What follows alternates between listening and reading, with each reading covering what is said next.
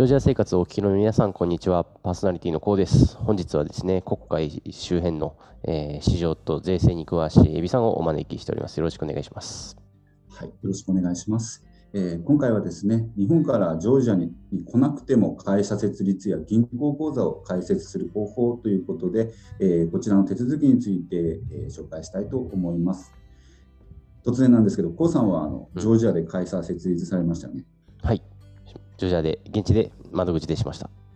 はい、どうでしためちゃくちゃ簡単あめちゃくちゃ簡単でしたというか、なんか僕はイエスって5回ぐらい言っただけで、あとはなんか 通訳の人が勧めてくれたという感じで、な僕はお飾りでしたね、完全に。うん、そうですよね。あの、まあ、ジョージアの現地に来れば、外国人でも簡単に法人設立とか、あの銀行口座、窓口に行けば銀行口座の開設って、えー、することができるんですが、でもまあこんなコロナ禍で、えー、生きにくい時代なので、まあ、ジョージアに来れない人でも来れない人っていっぱいいると思うんですよね。まあ、そういった方にジョージアに来なくても日本から国際郵便を使用して会社の設立とか、えー、銀行口座設立の開設を行うことが可能です。えー、ちょっと手間と費用がかかってしまうんですけれども可能です。でえー、この方法はですね現地の弁護士に依頼する必要があるんですよ。うんはい、そのため費用が発生してしまいます。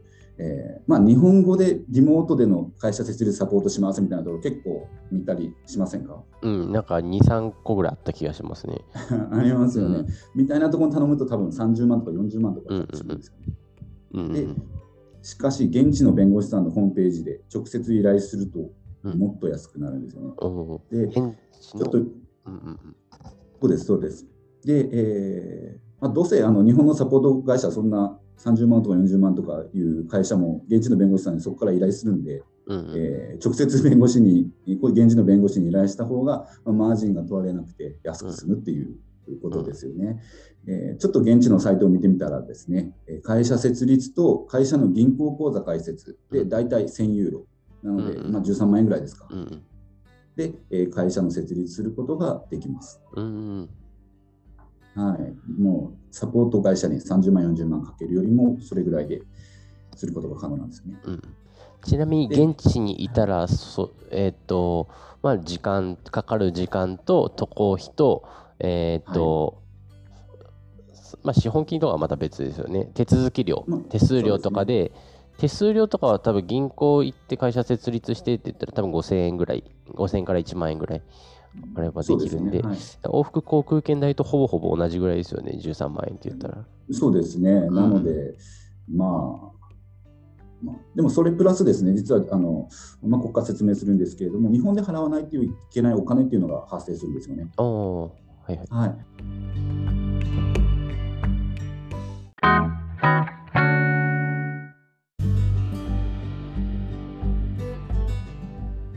で、会社設立の方法なんですが、アポスティーユっていう手続きが必要なんですよ。うん、アポスティーユ。知ってますか？アポスティーユ。初めて来ました。あ本当ですか？これね、あの外国公文書の認証を不要とする条約で定められたものなんですよね。うんうんうんで、日本で作成した文書がジョージアでも公式な文書として取り扱われるようにする手続きなんですよ。はい、交渉人役場でなんかスタンプハンコ押すみたいな感じあそうですに感覚が近いですね。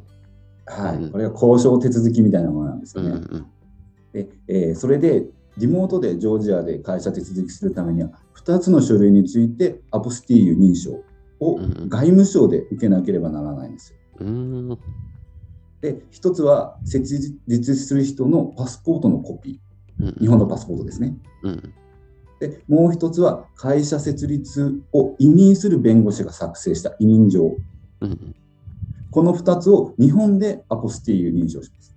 はいはい。はい。で、アポスティーユ認証する手続きなんですが、次の3つの手続きで行うんですね。で、1つが交渉役場で交渉人による認証を取得します。でこれどこの交渉役場でも構わないです。どこの市町村でも。はい。で、続いて法務局で交渉人が押した証明を取得します。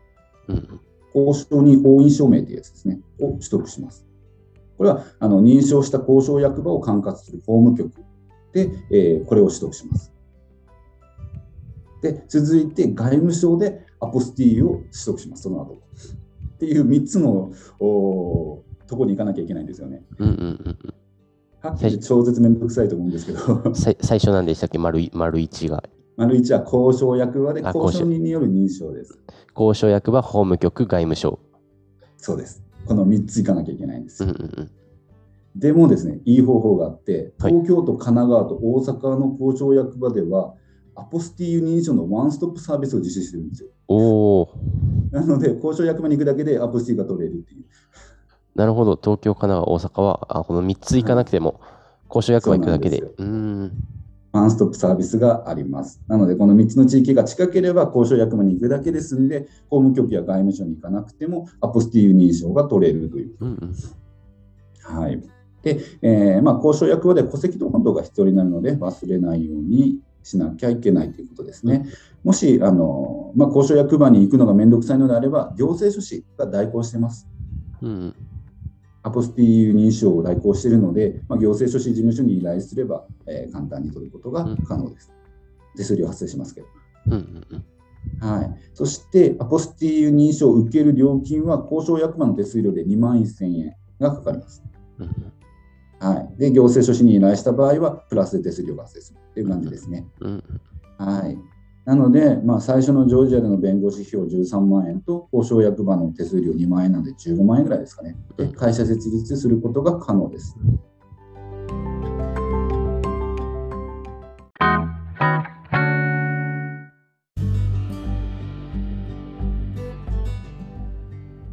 大体期間とかってどれぐらいかかるんですかね？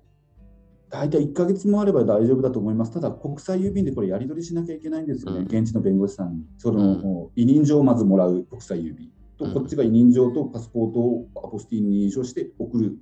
うん、一往復。感じなので、一往復。で、その後、まあ、会社設立の登記の証、まあ、してましたよみたいなものがただ送られてくる。ああ、1.5往復。はい。プラス、プラスですね、会社の銀行口座を開設しようと思うと、うん、まずそれ、もう一回かかるんです。そうか、会社設立後に、はい、次口座作るからって言って、えーと、また1.5往復ぐらい。また往復。うん、はい。往復がかかります。じゃあ、本当、郵便の速度がすべてを 握ってるっていう感じですね。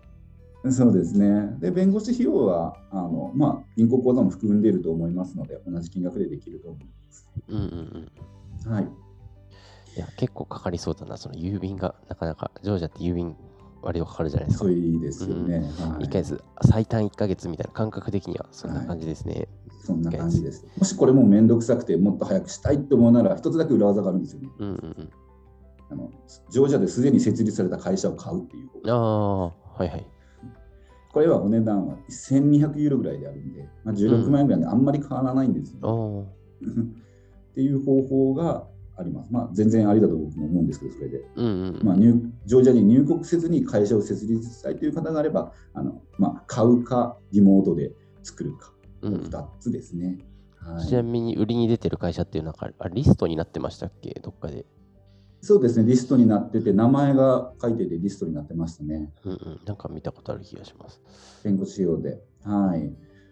まあ、そうどんな手続きもそうなんですけども日系の代行業者みたいなサービスを頼むより現地の弁護士事務所とか、不動産屋さんに相談した方がかなり安くなるので、まあね、ちょっと怪しい業者に頼むよりもそっちの自分でやった方が、あうん、いいと思います、はい。ちなみにそういうのは英語で結構いけるものですか？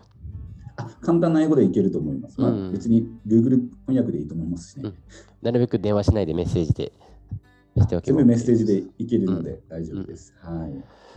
まあ、日系の、えーと、代行の業者使うことのメリットとしては、Google 翻訳しても契約書関係とか、どうしてもなんか不安のある人、なんかどっかで、えーと、不利な契約を巻いてしまうんじゃないかとか、そういうなんか不安があって、完璧にやりたい人とかは、えっ、ー、と、まあなんかあったら、えっ、ー、と、日系代行したところに責任をなすりつけられるような契約のことで、日系のところにそうですね、えっ、ー、と、頼むと、まあ、その安心料と、はい、あと言語の面倒くささというか、その辺の心的ハードルの低さで節約ができるんじゃないかなっていう人もいるし、まあ多分15万円と40万円とかの差を気にする人もいれば、一切気にしない人も世の中にはいるんで、まあそういう人にはね、代行でもいいのかなとは思います。そうですね。はい。はい、それのまあ確実にしたい人はね、その安心をお金で買ってくださいっていうことですね。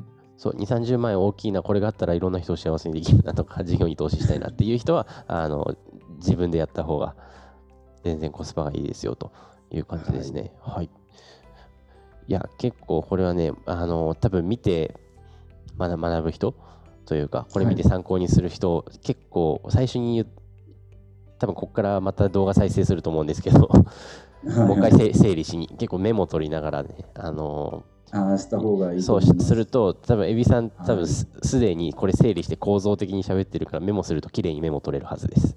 はい。そう。まあこのでもこの情報実はあの日本語でほぼほぼ見つから日本語で多分見つからなくて僕結構問い合わせをして分かったことなので、うんうん、最初全然アポスティーユとかっていう名前も知らなかったんですけどね。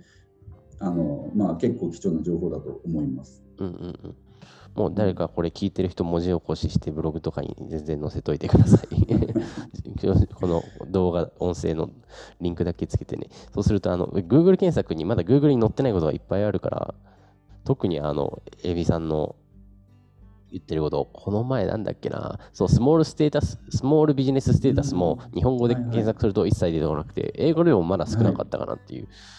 ぐらいだった、ね、あでもそこのどっかのサポート会社みたいなところ出してましたけどね、ブログで書いてましたけどね、これ絶対をこれ聞いたなみたいな思いましたけど。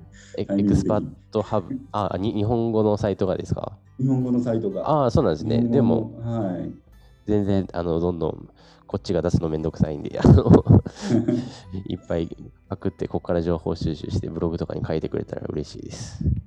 はい、そうですね。本来書かれておくべきことなのでそうですね、うん、世の中の情報としては。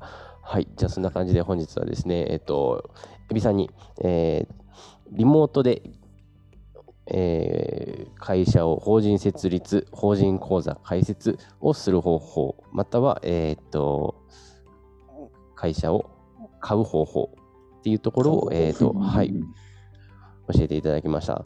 まあ、ジョージアに来てね、会社設立を考えてるっていう人ともいるいるんですけど、あの、多分どうしても、その仕事忙しくてなかなか時間が取れないっていう人とかもしかしたらねそれで、えーと、渡航が7になって先送りになるぐらいだったら、えー、もうね書類送付とかこういう感じで、えー、リモートで会社設立進めちゃった方が早く事業が回るかと思います。はい。